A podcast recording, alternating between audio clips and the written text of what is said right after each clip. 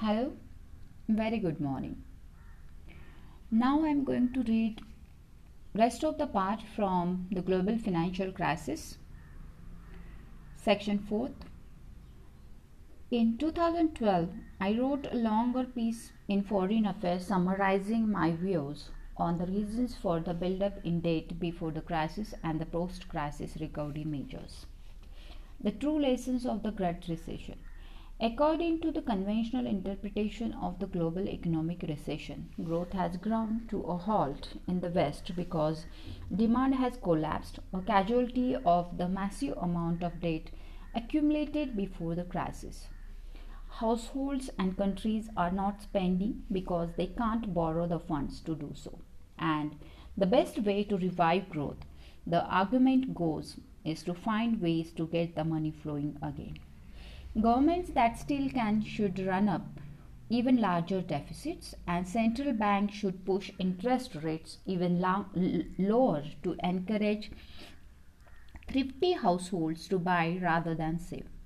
Leaders should worry about the accumulated debt later once their economies have picked up again. This narrative, the standard Keynesian line, modified for a debt crisis is the one to which most Western officials, central bankers, and Wall Street economists subscribe today. As the United States has shown signs of recovery, Keynesian pundits have been quick to claim success for their policies, pointing to Europe's emerging recession as a proof of the folly of government austerity. But it is hard to tie recovery or the lack of it to specific policy interventions. Until recently, these same pundits were complaining that the stimulus packages in the United States were too small, so they could have claimed credit for Keynesian stimulus even if the recovery had not materialized, saying, We told you to do more. And the massive fiscal deficits in Europe, as well as the European Central Bank's tremendous increase in lending to banks suggests that it is not for want of government stimulus that growth is still fragile there. In fact, today's economic troubles are not simply the result of inadequate demand, but the result equally of a distorted supply side.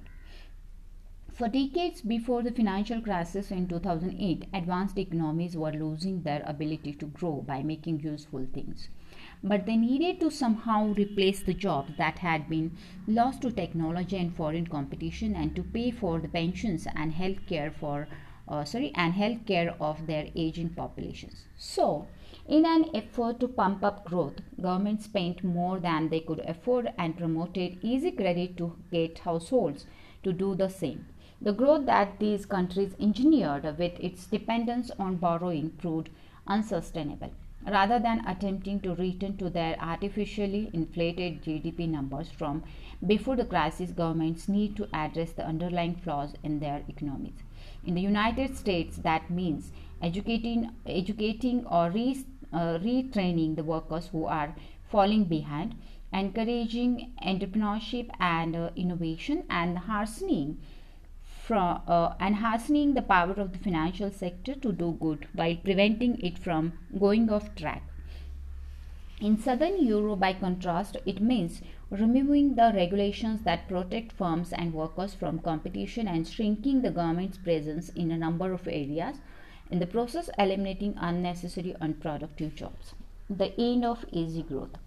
To understand what will and won't work to restore sustainable growth, it helps to consider a thumbnail sketch of the economic history of the past 60 years. The 1950s and 1960s were a time of rapid economic expansion in the West and Japan. Several factors underpinned this long boom post war reconstruction, the resurgence of trade after the protectionist 1930s, more educated workforces and the broader use of technologies such as electricity and the internal combustion engine. But as the economist Tyler uh, Cowen has argued, once these low hanging fruit sorry once these low hanging fruit had been plucked it became much harder to keep economies humming The era of fast growth came to a sudden end in the early 1970s when the OPEC countries, realizing the value of their collective bargaining power, jacked up the price of oil. As growth faltered, grow, uh, government spending ballooned. During the good years of the 1960s, democratic governments had been quick to expand the welfare state. But this means, uh, but this means that when unemployment later rose, so sorry, so did government spending on benefits for the jobless, even as tax revenues shrank. For a while, central banks accommodated that spending with expansionary monetary policy that uh, however led to high inflation in the 1970s which was exacerbated by the rise in oil prices. Such inflation, although it uh, lowered the real value of government's debt, did not induce growth.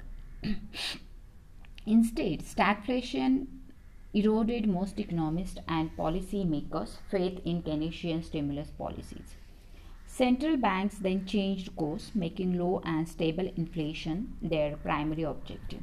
But governments continued to their uh, deficit spending and public debt as a share of GDP in industrial countries climbed steadily beginning in the late 1970s, this time without inflation to reduce its real value. Recognizing the need to find new sources of growth, Washington, toward the end of President Jimmy Carter's term and then under President Ronald Reagan, deregulated many industries such as aviation, electric power, trucking, and finance. So did Prime Minister Margaret Thatcher in the United Kingdom. Eventually, productivity began to pick up. Whereas the United States and the United Kingdom responded to the slump of the 1970s with a, a frenetic deregulation, continental Europe made more cosmetic reforms. The European Commission pushed a deregulation in various industries including the financial sector, but these measures were limited, especially when it came to introducing competition and dismantling generous worker protections. Perhaps as a result, while productivity growth took off once again in the United States starting in the mid 1990s, uh, it failed to crawl in continental Europe, especially in its poorer and less reform minded southern periphery. In 1999, when the euro was introduced, Italy's unemployment rate was 11%, Greece was 12%, and Spain's was 16%. The resulting drain on government coffers made it difficult to save for future spending on healthcare and pensions, promises made even more uh, vulnerable by rapidly aging populations. In countries that did uh, reform, deregulation was not an unmitigated blessing. It did boost entrepreneurship and uh, innovation, increase competition, and force existing firms to focus on efficiency, all of which gave consumers cheaper and better products but it also had the unintended consequence of increasing income inequality, creating a gap that by and large governments dealt with not by preparing their workforces for a knowledge economy but by giving them access to cheap credit.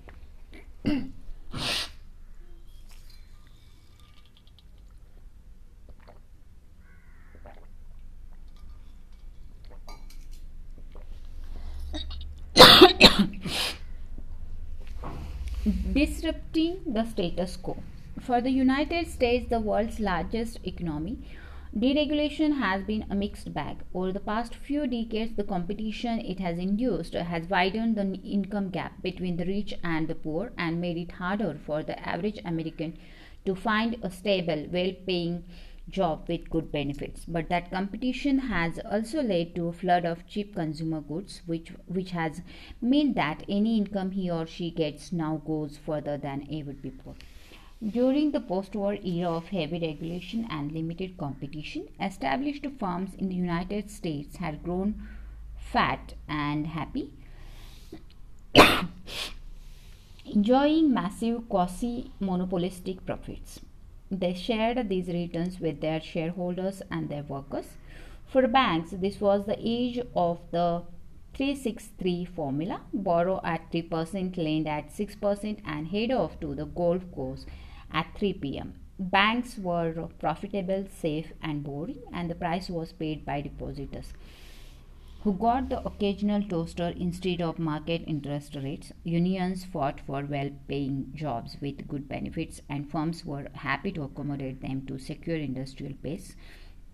After all, there were plenty of profits to be shared. In the 1980s and 1990s, the dismantling of regulations and trade barriers put an end to this cozy life. New entrepreneurs with better product challenged their slower moving competitors, and the variety and quality of consumer products improved radically, altering people's lives largely for the better. Personal computers connected through the internet have allowed users to entertain, inform, and shop for themselves, and cell phones have let people stay in constant contact with uh, friends and bosses. The shipping con- container, meanwhile, has enabled small foreign manufacturers to ship products speedily to faraway consumers. Relative to incomes, cotton shirts and uh, canned peaches have uh, never been cheaper.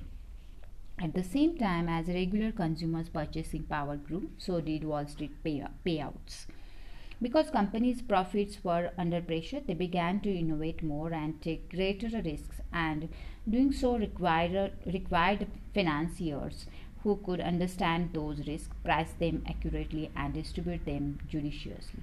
Banking was no longer boring. Indeed, it became the command center of the economy, financing one company's expansion here while putting another into bankruptcy there. Meanwhile, the best companies became more meritocratic and they paid more to attract top talent. The top 1% of households had um, obtained only 8.9% of the total income generated in the United States in the 1976, but by 2007 this had increased to nearly 25%. Even as the salaries of upper management grew, however, its rank, uh, however, its ranks diversified.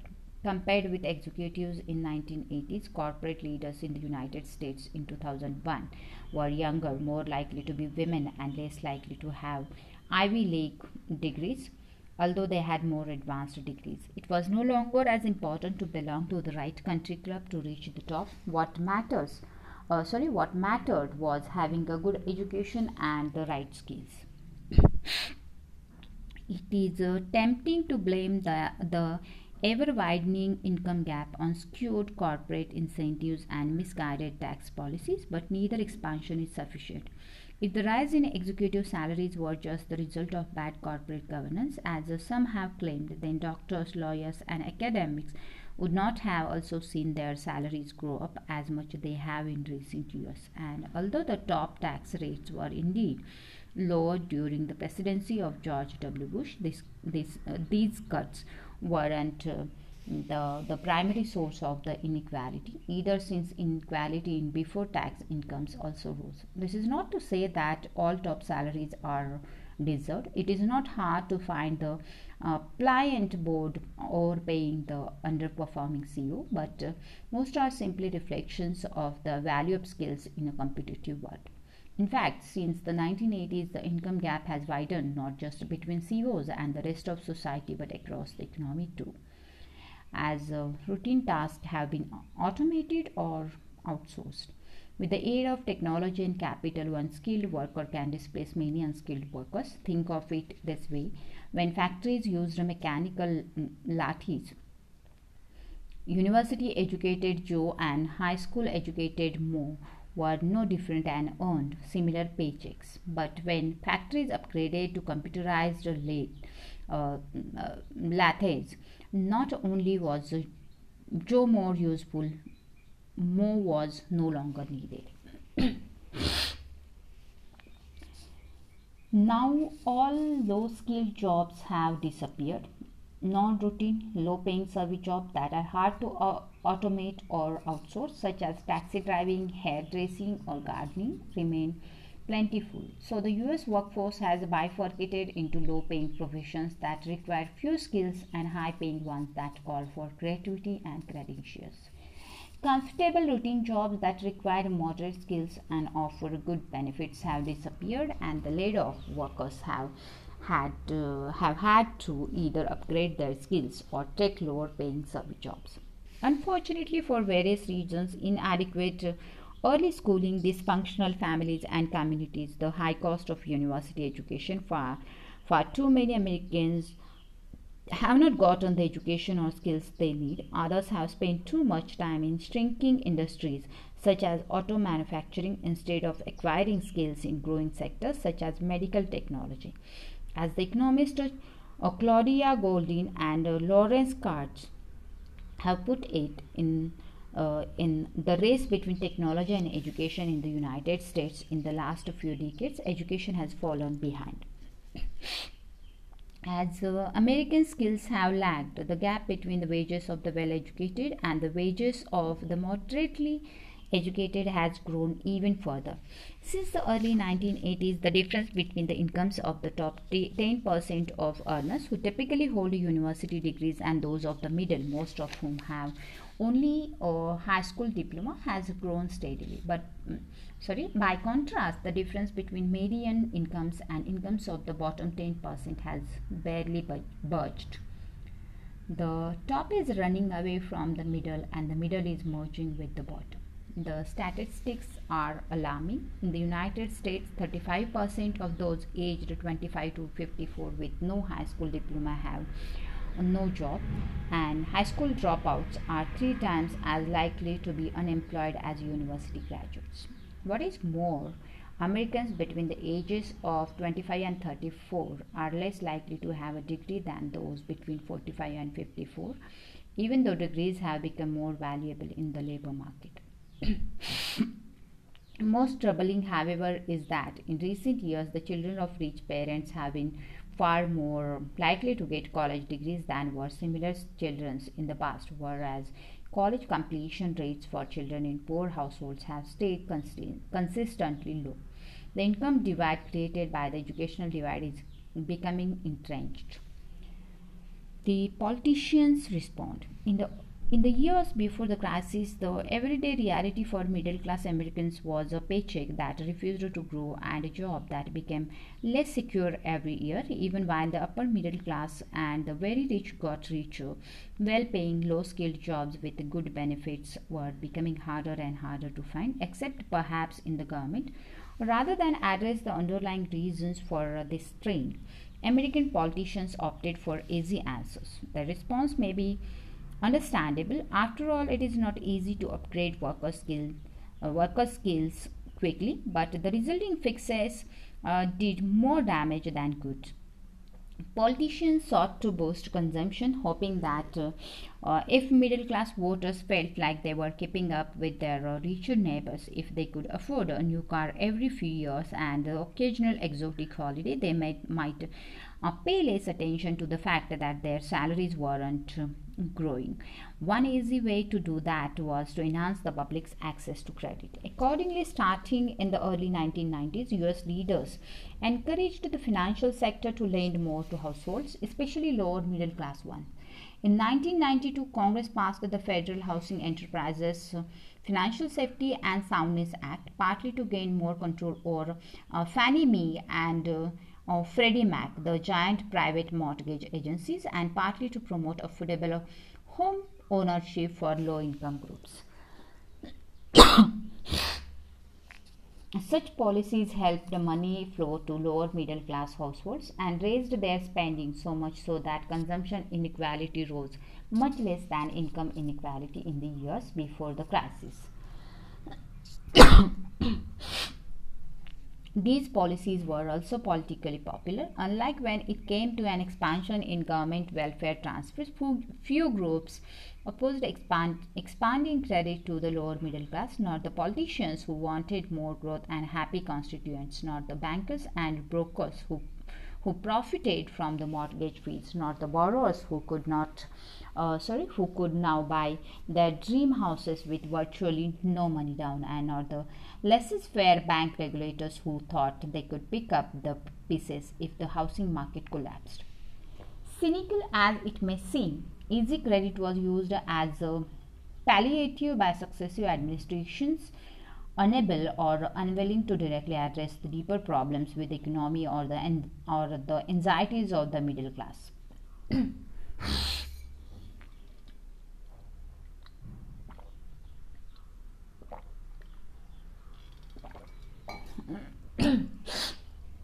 The Federal Reserve abated these short sighted policies. In 2001, in response to the dot com bust, the Fed cut short term interest rates to the bond. Even though the overstretched corporations that were meant to be stimulated were not interested in investing, artificially low interest rates acted as a tremendous subsidy to the parts of the economy that relied on debt such as housing and finance. This led to an expansion in housing construction and related services such as real estate brokerage and mortgage lending, which created jobs especially for the unskilled. Progressive economists applauded this process, arguing that the housing boom would lift the economy out of the doldrums. But the Fed supported bubble proved unsustainable. Many construction workers have lost their jobs and are now in deeper trouble than before, having also borrowed to buy unaffordable houses. Bankers obviously deserve a large share of the blame for the crisis. Some of the financial sector's activities were clearly predatory, if not outright criminal, but the role that the politically induced expansion of credit uh, played cannot be ignored. It is the uh, main reason the usual checks and balances and financial risk taking broke down. Outside the United States, other governments responded differently to a slowing growth in the 1990s. Some countries focused on making themselves more competitive. Fiscally conservative Germany, for example, reduced unemployment benefits even while reducing worker protections. Wages grew slowly even as productivity increased, and Germany became one of the most competitive manufacturers in the world.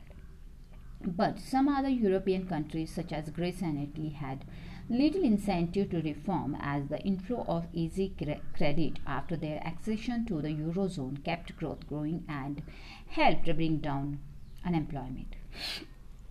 The Greek government borrowed to create high paying but unproductive government jobs, and unemployment came down sharply. But eventually, Greece could borrow no more, and its GDP is now shrinking fast. Now, not all European countries in trouble relied on federal borrowing and spending. In Spain, a combination of a construction boom and spending by local governments created jobs. In Ireland, it was primarily a housing bubble that did the trick.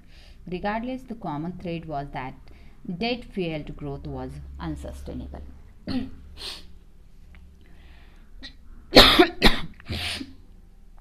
so, what can be done? Since the growth before the crisis was distorted in fundamental ways, it is hard to imagine that governments could restore demand quickly or that doing so would be enough to get the global economy back on track. The status quo ante is not a good place to return to because bloated finance, residential construction, and government sectors need to shrink and workers need to move to more productive work. The way out of the crisis cannot be still more borrowing and spending, especially if the spending does not build lasting assets that will help future generations pay off the debts that they will be saddled with. Instead, the best short term policy response is to focus on long term sustainable growth. Countries that uh, don't have the option of running higher deficits, such as Greece, Italy, and Spain, should shrink the size of their governments and improve their tax collection.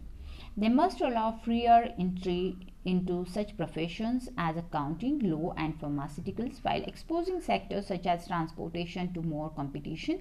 And they should reduce employment protections, moves that would create more private sector jobs for laid off government workers and, and unemployed youth, fiscal austerity is not painless and will probably subtract from growth in the short run. It would be far better to phase reforms in wartime, yet it is precisely because governments did not act in good times that they are forced to do so and quickly in bad times. Indeed, there is a case to be made for doing what is necessary quickly and across the board so that everyone feels that the pain is shared rather than spreading it over time and risking dissipating the political will. Government should not, however, underestimate the pain that these measures will cause to the elderly, the youth, and the poor, and where possible, uh, they should enact targeted legislation to elevate the measures' impact. The United States, for its part, can take some comfort in the powerful forces that should help create more productive jobs in the future better information and communications technology, lower cost clean energy, and sharply rising demand in emerging markets for higher value added goods. But it also needs to take decisive action now so that it can be ready to take advantage of these forces. The United States must improve the capabilities of its workforce. workforce. Preserve an uh, environment for innovation and regulate finance better so as to prevent excess. None of this will be easy, of course. Consider how hard it is to improve the match uh, between skills and jobs, since the housing and financial sectors will not employ the numbers they did during the pre crisis credit boom anytime soon. People who worked in or depended on those sectors will have to change careers. That takes time and is not always possible. The housing industry, in particular, employed many low skilled workers who are harder to place. Government programs aimed at skill building have a checkered history. Even government attempts to help students uh, finance their educations have not always worked. Some predatory private colleges have lured students with access to government financing into expensive degrees that have little value in the job market. Instead, much of the initiative has to become from people themselves. That is not to say that Washington should, should be passive. Although educational reform and universal health care are long overdue, it can do more on other fronts. More information on job prospects in various career tracks, along with better counseling about educational and training programs, can help people make better decisions before they enroll in expensive but useless programs. In areas with high youth unemployment, subsidies for firms to hire first time young workers may get youth into the labor force and help them understand what it takes to hold a job. The government could support older unemployed uh, workers more, paying for childcare and training so that they can retain even while looking for job. Some portion of employed workers' unemployment insurance fees could uh, accumulate in training and job search accounts that could help them acquire skills or look for work if they get laid off. At the same time, since new business ventures are what will create the innovation that is necessary for growth, the United States has to preserve its entrepreneurial environment. Although the political right is probably alarmist about the downsides of somewhat higher income taxes, significantly higher taxes can reduce the returns for entrepreneurship and skill acquisition considerably for the rich and the poor alike for uh, better to reform the tax system eliminating the loopholes and tax subsidies that account that accountants are so fond of uh, finding in order to keep marginal income tax rates from rising too much.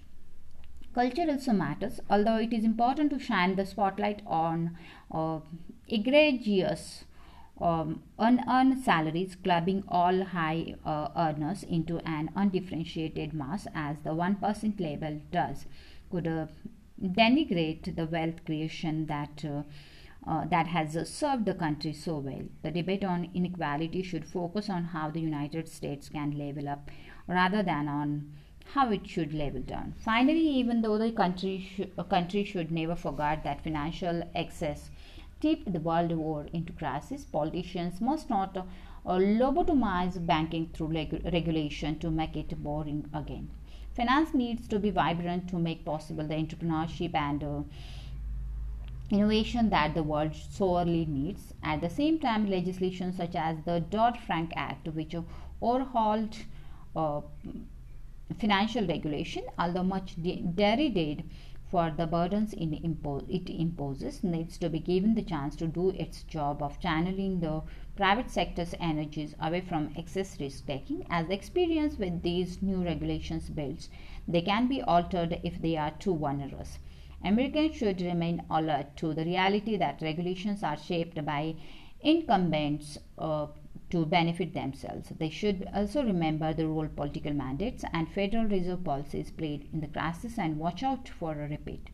The industrial countries have a choice. They can act as if uh, all is well except that their consumers are in a funk and so what john maynard keynes called animal spirits must be revived through stimulus measures or they can treat the crisis as a wake-up call and move to fix all that has been prepared over the last few decades and thus put themselves in a better position to take advantage of coming opportunities. For better or worse, the narrative that persuades these countries' governments and publics will determine their futures and that of the global economy. Thank you.